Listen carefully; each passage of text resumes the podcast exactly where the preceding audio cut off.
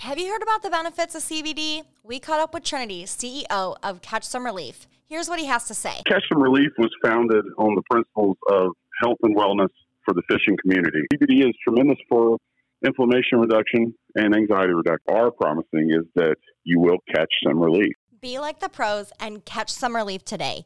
Go to catchsomerelief.com and use blonde15 for 15% off your order at checkout. That's B L O N D E 1 5 for 15% off your order at checkout at catchsomerelief.com.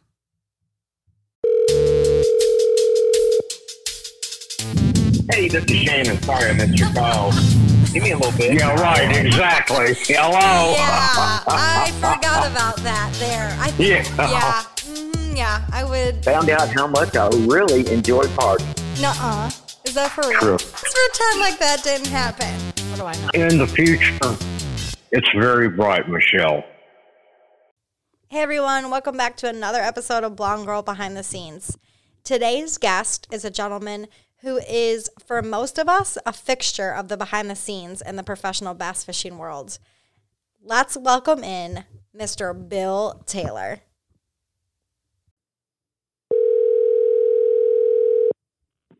Hello, it's Bill. Hey Bill, it's Michelle. How are ya?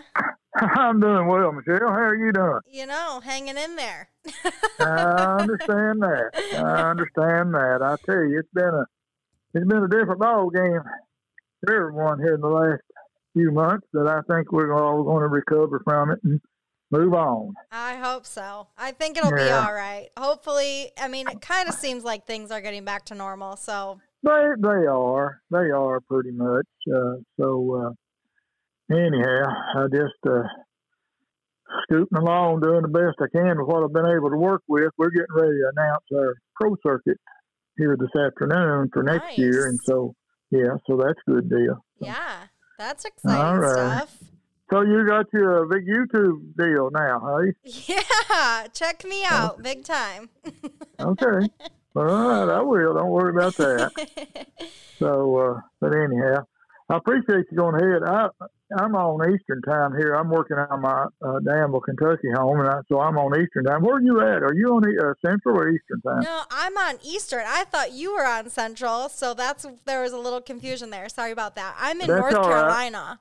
Yeah. Oh, okay, that's what I thought. Yeah. Well, anyhow, Yeah. anyhow, uh, I'm I'm working out of my home here. Uh, have been since uh, actually since the first of April. I've been to the office maybe three times just for a couple of days, and I just go in resupply with with office stuff mostly and get some updates on my whatever. So Yeah. there you go. So so what what do you need? What do we need to do? Yeah, so the podcast is called Blonde Girl Behind the Scenes. So we interview Uh-huh. people who work behind the scenes of the sporting industry. So obviously, I thought of you.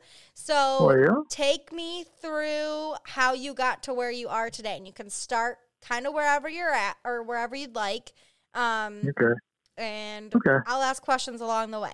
All right. Well, Michelle, thank you very much for uh, inviting me to be on your uh, new uh, YouTube video and, and uh, behind the scenes. And that's kind of where I've always been behind the scenes. Uh, first off, I'm an old tournament fisherman from way back. I fished my very first tournament in uh, about 1974, believe it or not. And, and uh, I, I dabbled a little bit by fishing professionally with the ASS back when, and the US Bass and a couple other organizations back in the late 70s and the early 80s. And then uh, in 1980, I fished the very first, uh, it was called the Operation Bass uh, then. Uh, it was an later to become the FLW. And it was our grassroots, and it fit right into my wheel horse. And I concentrated on fishing the BFLs, giving up my attempts to fish professionally probably in 84. I, I can't remember the exact year, it's been so long back, but uh, I had uh, pretty good success as a tournament angler uh, through my career. I've actually won, uh, we'll call them BFLs. I actually won uh, 14 uh, first place awards and uh, Wow. qualified for the All American at Huntington, West Virginia.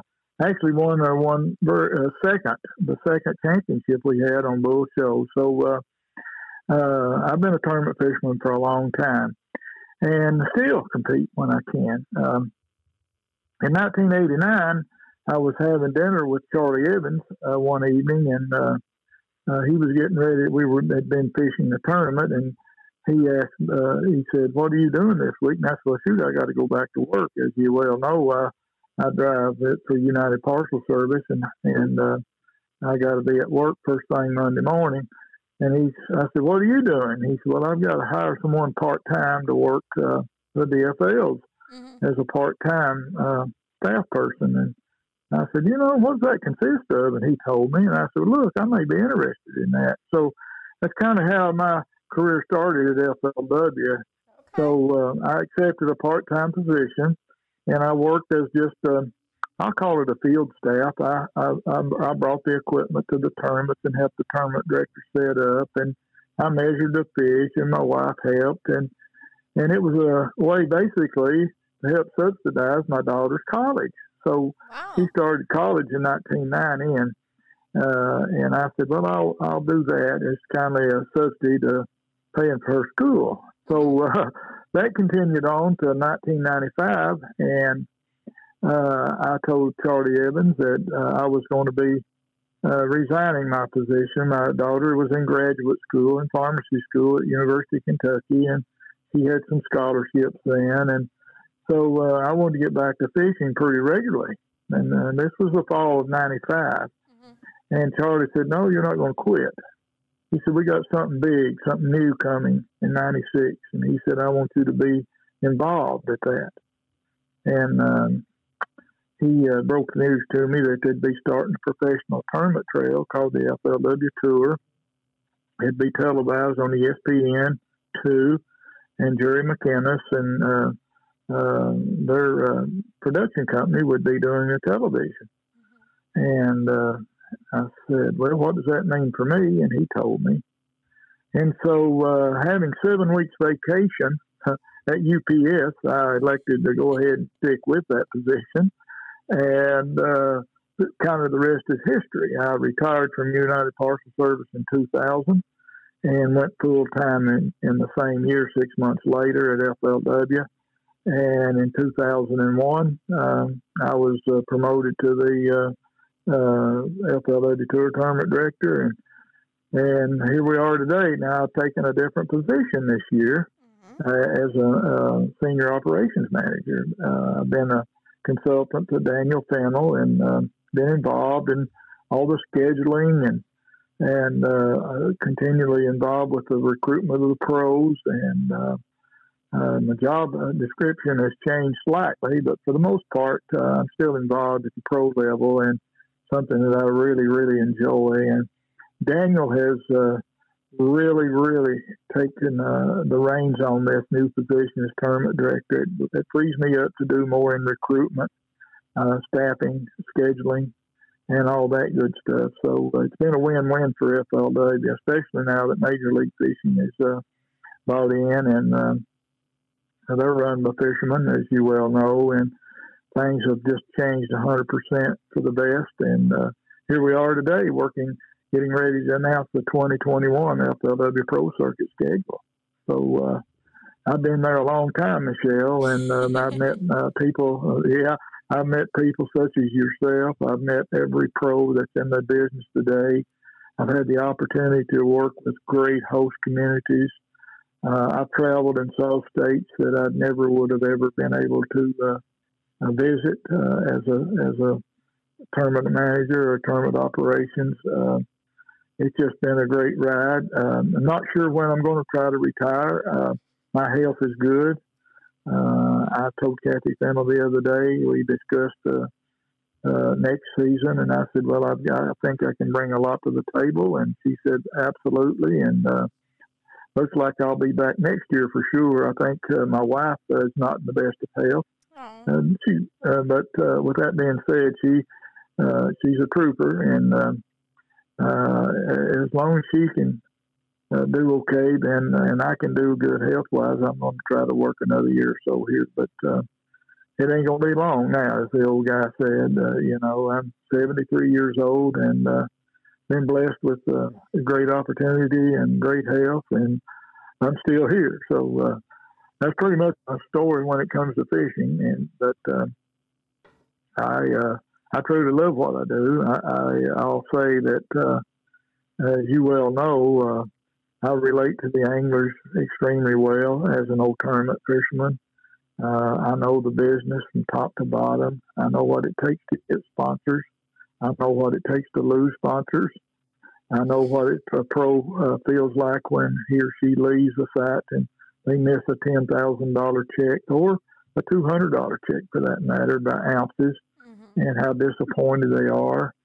Uh, I know what it's like to see a family suffer because of sickness through uh, my close relationship with the pros. I've seen Anthony Gagliardi lose his dad in the last week or so. I've seen uh, people uh, get sick and have to take off uh, through different surgeries, and I feel for those guys because I know I know the, uh, many struggles, but for the most part, the pro fisherman does very well uh, if they know the game the way it needs to be played, and uh, everybody's learning that. And so um, that's kind of my story and my history with FLW.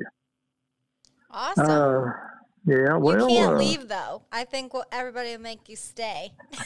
well, that's been that's Michelle. Thank you. That's been a plus. Uh, you know, I've had good reviews from uh, all the pros, and they want me to hang on. They they know that um, I've seen it all. Uh, I've seen the extremely extremely good times with the Walmart. Uh, I'll call them uh, um, coattail riders, uh, sponsors. You know, mm-hmm. Kellogg's and the Castrols and uh, the Snickers. I've seen all that. I saw the team anglers and the wrap boats. Uh, I was involved with the first group of wraps that come to our weigh-in trailers. Uh, I know that, and this is a pretty good one.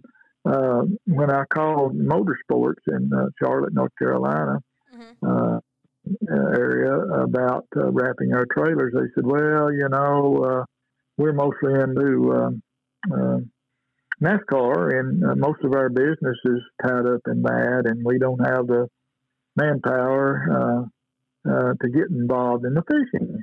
Well, uh, that was a big uh, uh, boomer on their part, but we we continued the relationship with them. I kept on them, and they wrapped our first trailers. And before you know it, they were wrapping boats, and then business took from there.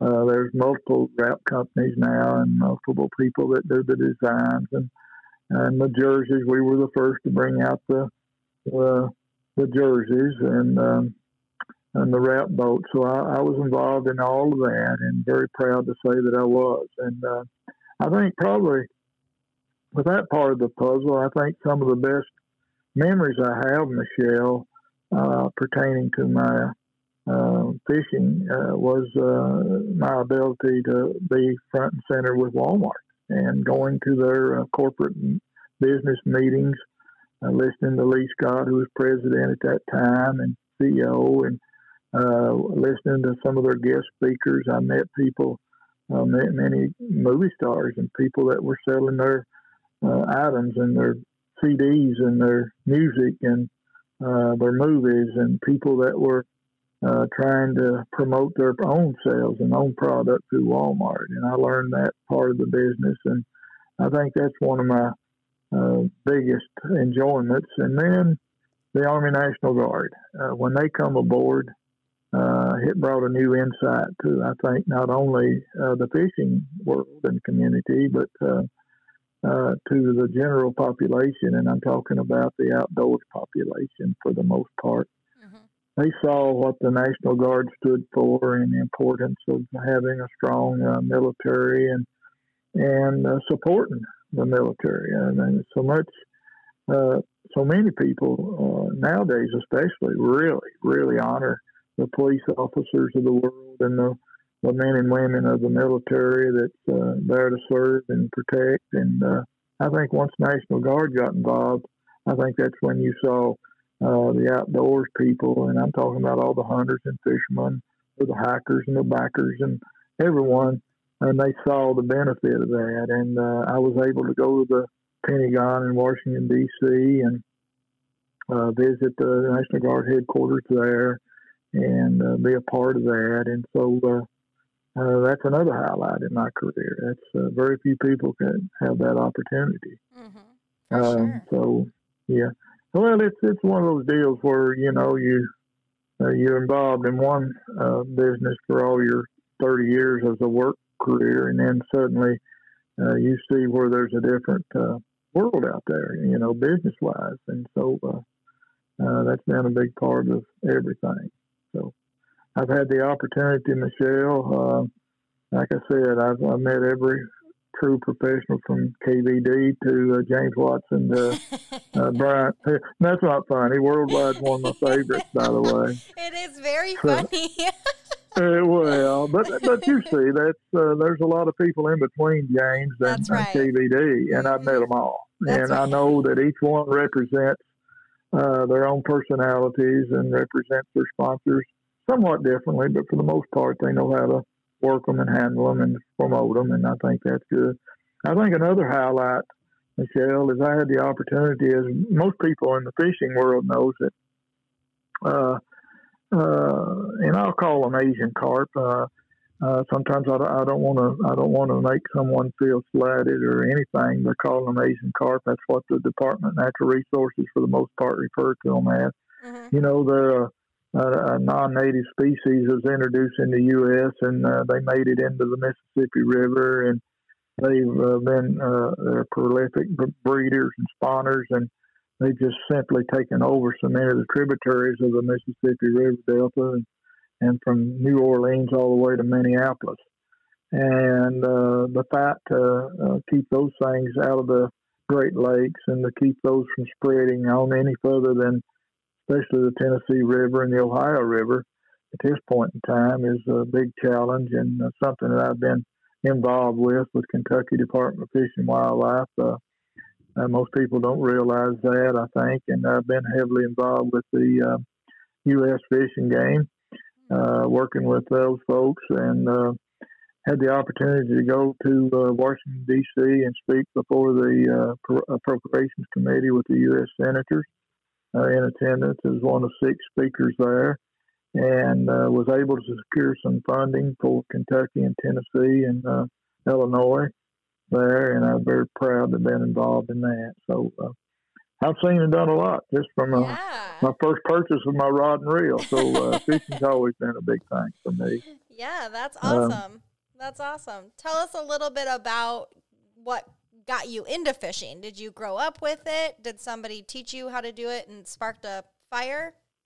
Well, uh, the, uh, yes and no. Uh, first off, uh, that's a very good question. One that I tell when I speak at uh, most uh, uh, engagements that I've been invited to. How did I get started fishing? Well, I was a little cork and bobber guy with a cane pole and a bicycle, and I fished every little creek and every little pond in my community. I would ride my bicycle sometimes four or five miles. My dad was a hunter, but he was not a fisherman. Uh, no one in my community was a hunter. My brothers and sisters, they never fished. And but I like to go to the ponds and hang out. But when I was 12 years old, Michelle, and and um, that's a good question, and I respect you asking that. I'm glad you did. Yeah. Our Sunday school teacher uh, decided to take his Sunday school class to Lake Cumberland in the headwaters for an overnight camping trip. We went uh, and uh, fished from the bank and uh, took a little boat, and we uh, it's about seven of us, and he was an insurance agent in town there where I grew up, but he was my Sunday school teacher, and that introduced me to a body of water that just absolutely got my attention, Lake Cumberland.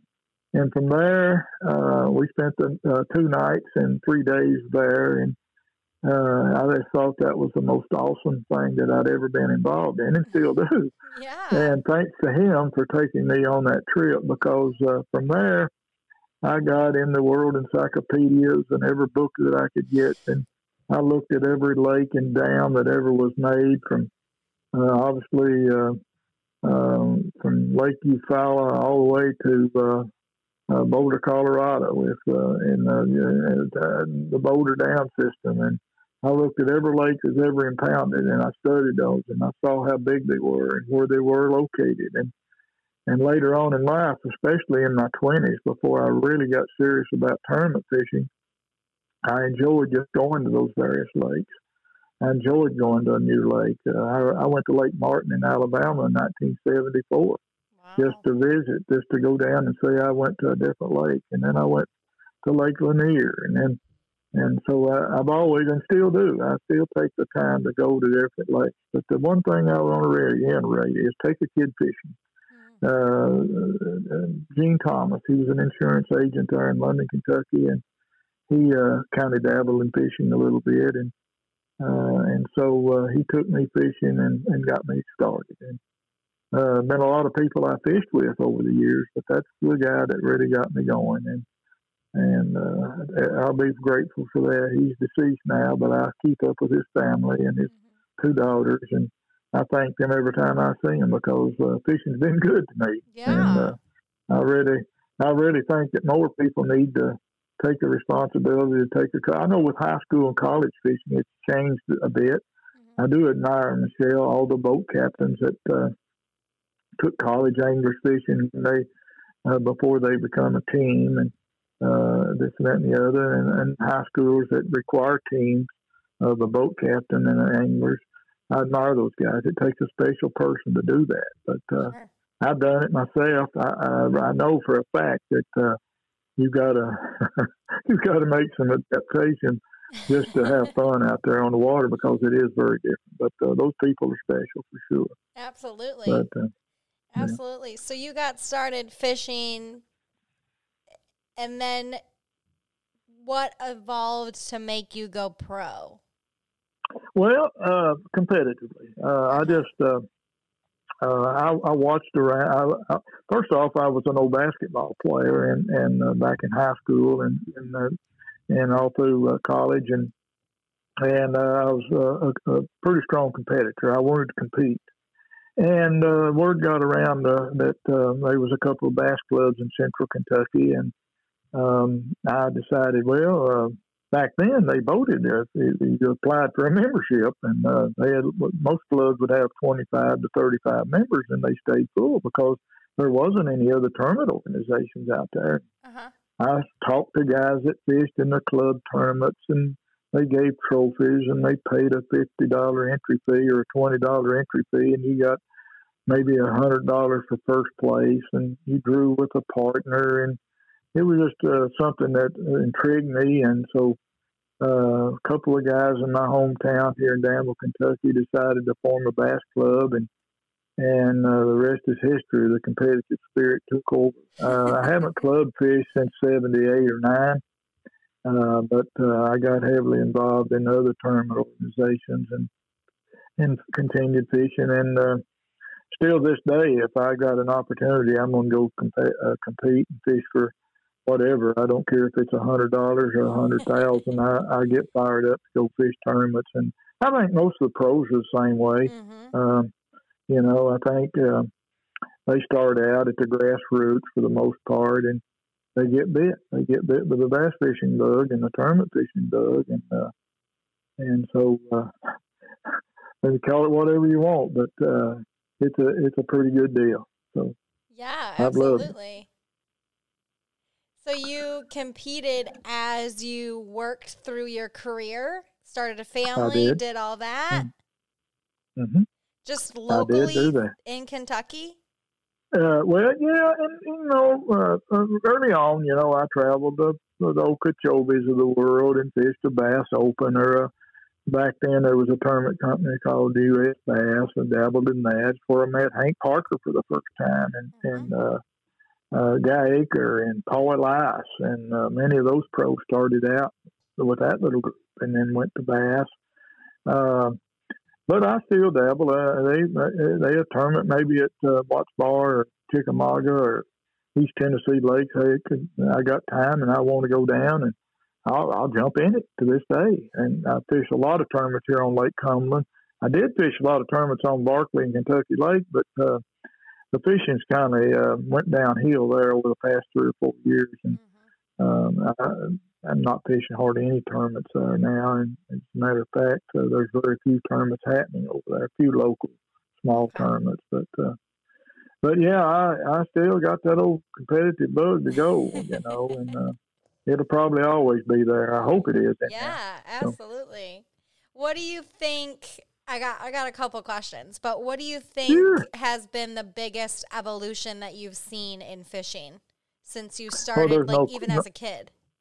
Yeah, uh, no question. Uh, electronics. Uh, but uh, before the big, big move with the electronics, I, I think the uh, uh, tackle in itself, and I'm talking about the line. Uh, you know, the line upgrades and the rod upgrades, and you know, I can fish with about any reel, but if I got the right line and the right feeling rod, then the reel is just uh, addition to, to to your two tools. there. I think uh, the innovation in line, rod, and now reels, along with the electronics. And then, uh, obviously, um, uh, I think um probably the biggest the biggest thing is the GPS uh, Mhm, uh, units, and uh, I, I, I add that in the electronics. But I can remember Michelle uh, fishing uh, the Great Lakes with a map. And uh, really and truly, hardly you, you if you didn't mark a place on that map or mark it with a buoy marker of some sort, then you'd never find it believe uh, now, now, yeah, and people, people all the time, they ask me what I, I'm going to start fishing the pro circuit. Or I'm going to fish the Toyota series next year.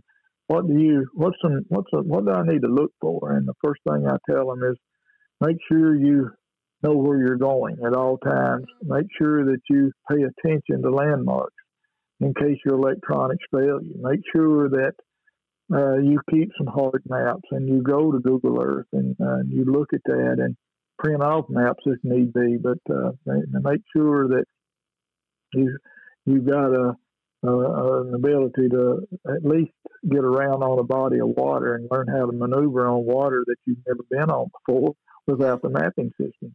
yeah, and, that's uh, true. Yeah, so I tell all, all of them, and I think that's that goes back a long way to a lot of the older guys, you know, that uh, started professional angling.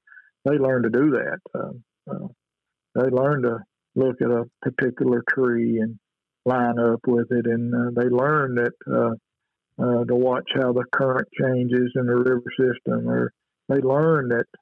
Uh, you know, and the sonars were always. I've always had a sonar, Okay. uh, but um, you know, it once you got over 40 miles an hour in the early sonars, they wouldn't read. But so uh, um, I, I think uh, between the uh, general tackle and, but for the most part, the heaviest increase and the biggest increase in in uh, is uh, the electronics. But I will say that thank goodness that Ray Scott instituted catch release. Our lakes, Yeah. Michelle, are they are sixty, some of them seventy and eighty percent better than they were in the sixties and seventies and early eighties, simply because of catch release. Um, you know, uh, I think we got to continue to uh, protect the uh, resource, and uh, um, I think for the most part, the tournament anglers were the greatest uh, pushers and the greatest advocates of catch release in the early days, and uh, they continue to be that. And their fish care um, techniques have proven that uh, if you know what you're doing, you can take care of that resource, and they'll buy it again and again and again. So, Mhm. uh, Absolutely. so anyhow, that's that's kind of my story right now. I feel like I'm rambling a little bit. You're but, not uh, rambling.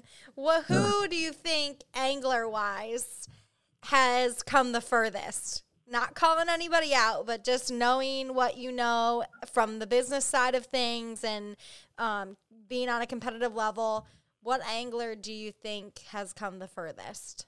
Well, I think probably uh, I can go some old school guys. Early on, it was obviously uh, Jimmy Houston, his work ethic.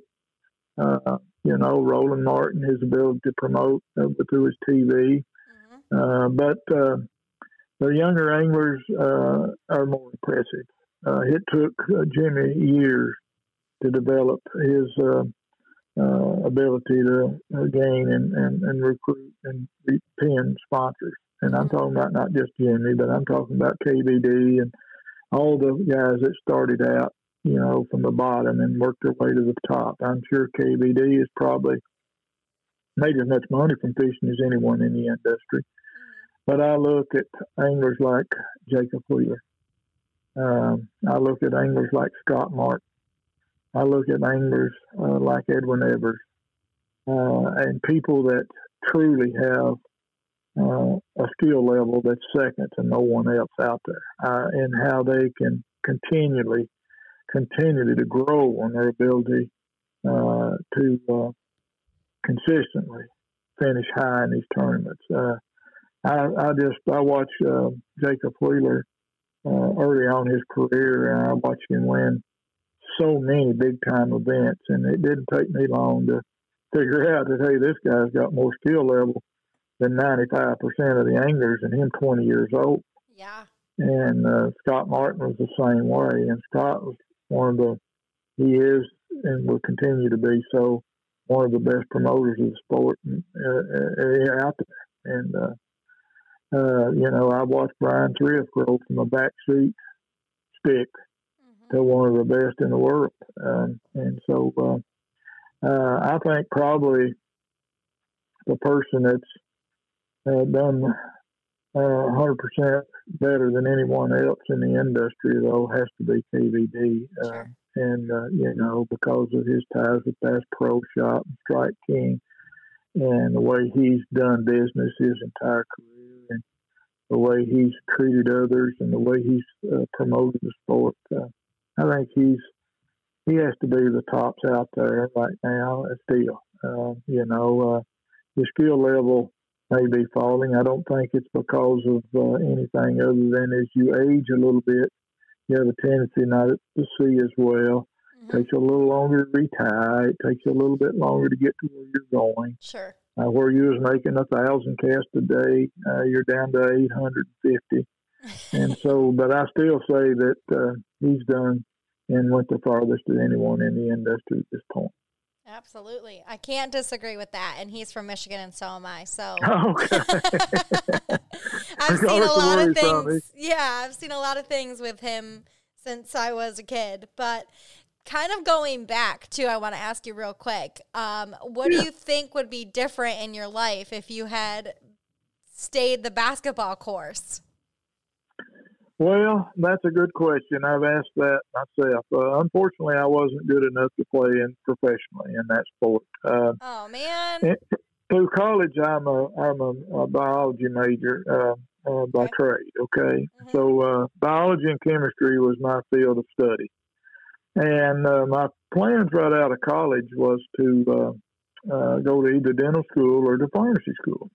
Wow! And after I got after I got I graduated from college in 1970 and uh, been accepted to uh, pharmacy school, and but Uncle Sam called, Uh-oh. and uh, that kind of changed my plans a little bit. But uh, had I went on to graduate school, I'm not so sure. I, I think my fishing would have still evolved, but I um, I had to go into Uncle Sam's army as one of the very last people that was ever drafted into the army in 1970.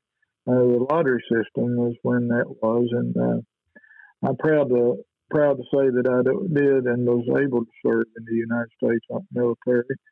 Uh, but um, I don't know. Uh, you know, I, if I had things to do all over, I would have probably uh, still stayed at United Parcel Service. It was a tremendous company. Um, I was very fortunate um, that they took me out of college, uh, and, and when I got out of the army, then I had a job with them, and it was time for me to make a living, and so I didn't go back to graduate school. But mm-hmm. I'll say that uh, what I have today uh, comes from United Parcel Service uh, and fishing together combined. So uh, you know, I'm, I, I like that song. Uh, that uh, Kenny Chesney had that I would have done a lot of things different. Well, you know, people say they don't, they've never done anything different. Now, there were some things in life that I would have done different. Mm-hmm. Uh, but my career that I followed, I'm not so sure that I would have done anything different than I have. And I've been blessed uh, to do 30 years at UPS and, and now on top of that, uh, 30 years uh, basically working at FLW.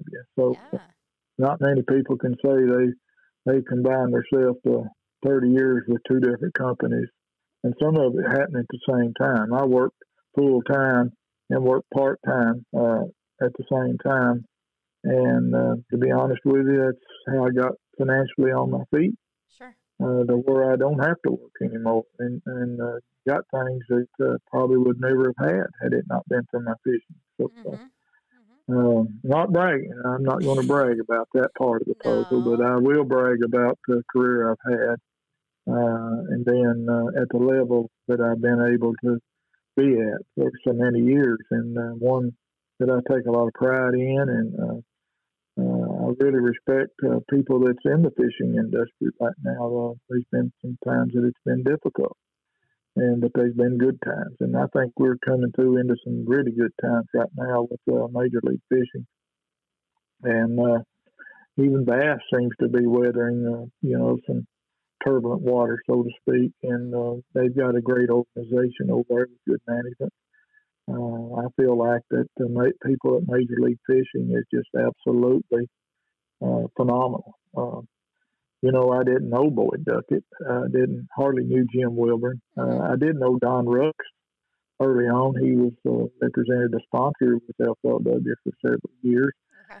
But um, uh, if you sit down and talk to Boyd and, and Jim, Jim knows how to sell sponsors. Boyd knows the fishing. You put two combinations together, he uh, allows the pros an opportunity. Then we're all going to succeed. So uh, I think it's a win-win. Uh, I think uh, that the sport is going to continue to grow through people like uh, Major League Fishing, Don Rooks and Jim Wilburn. And I'm, I, I don't want to leave out anyone at the upper level. The production crews are absolutely unbelievable. Uh, not that Peyote Perryman that's done the FLW, he's great to work with. Uh, his hands have been tied more budget wise. So uh, he's a very talented producer. Um, I just uh, I just know that in the hands of Boyd, he knows as a professional angler what needs to happen out there. He knows the anglers need to have some say in the industry, and he knows how to uh, do it. And uh, people like that, uh, it's a win-win for all of us, Sure. including you. Yeah, absolutely. Yeah. And obviously, you've had a very successful career yourself, and that doesn't seem to be stopping. Um, FLW won't be the same without you. And as much as I want you to enjoy your retirement when that day comes, I would be the first one to sign the petition to make you stay. well, thank you.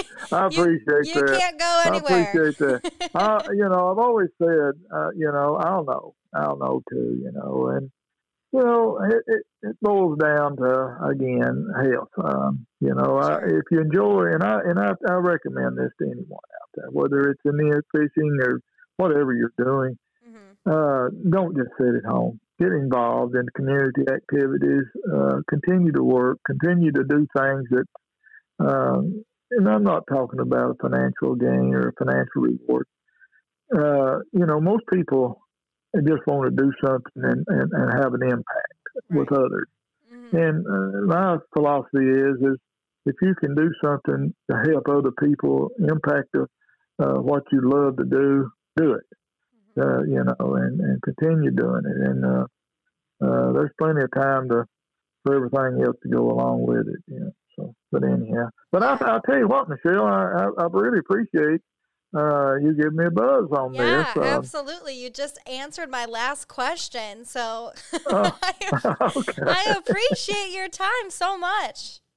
All right. Well, I appreciate you. And uh, if you ever need me to assist you with anything, I know uh, you're kind of like I am. You're kind of a workaholic. And I, I hate to refer to that, but uh, you don't slow down. And uh, Nope.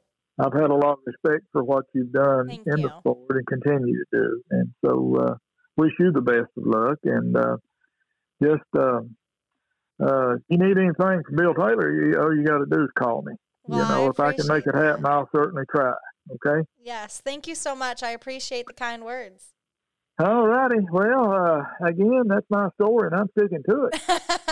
Perfect. I love it. All righty, Michelle. Well, thanks again. Uh, good luck with uh, your new venture here, and uh, um, I look forward to keeping up with you and uh, All right, Michelle. Well, thanks again, Thank and you. uh, hopefully we'll see you soon. Okay. That's right. You take care. I'll talk to you soon. okay, my pleasure. Always. Bye bye. Okay, bye bye. Bill Taylor, ladies and gentlemen. Seriously, if you don't have mad respect for this guy, I am questioning your morals. I appreciate you all tuning in and listening. Feedback is always welcomed and appreciated. Please do me a favor and like us on Facebook and Instagram, Blonde Girl Behind the Scenes. I cannot wait to share with you our next story. With that being said, who do you want to get to know? Drop me a line and let's get to know them together. Later, Gators.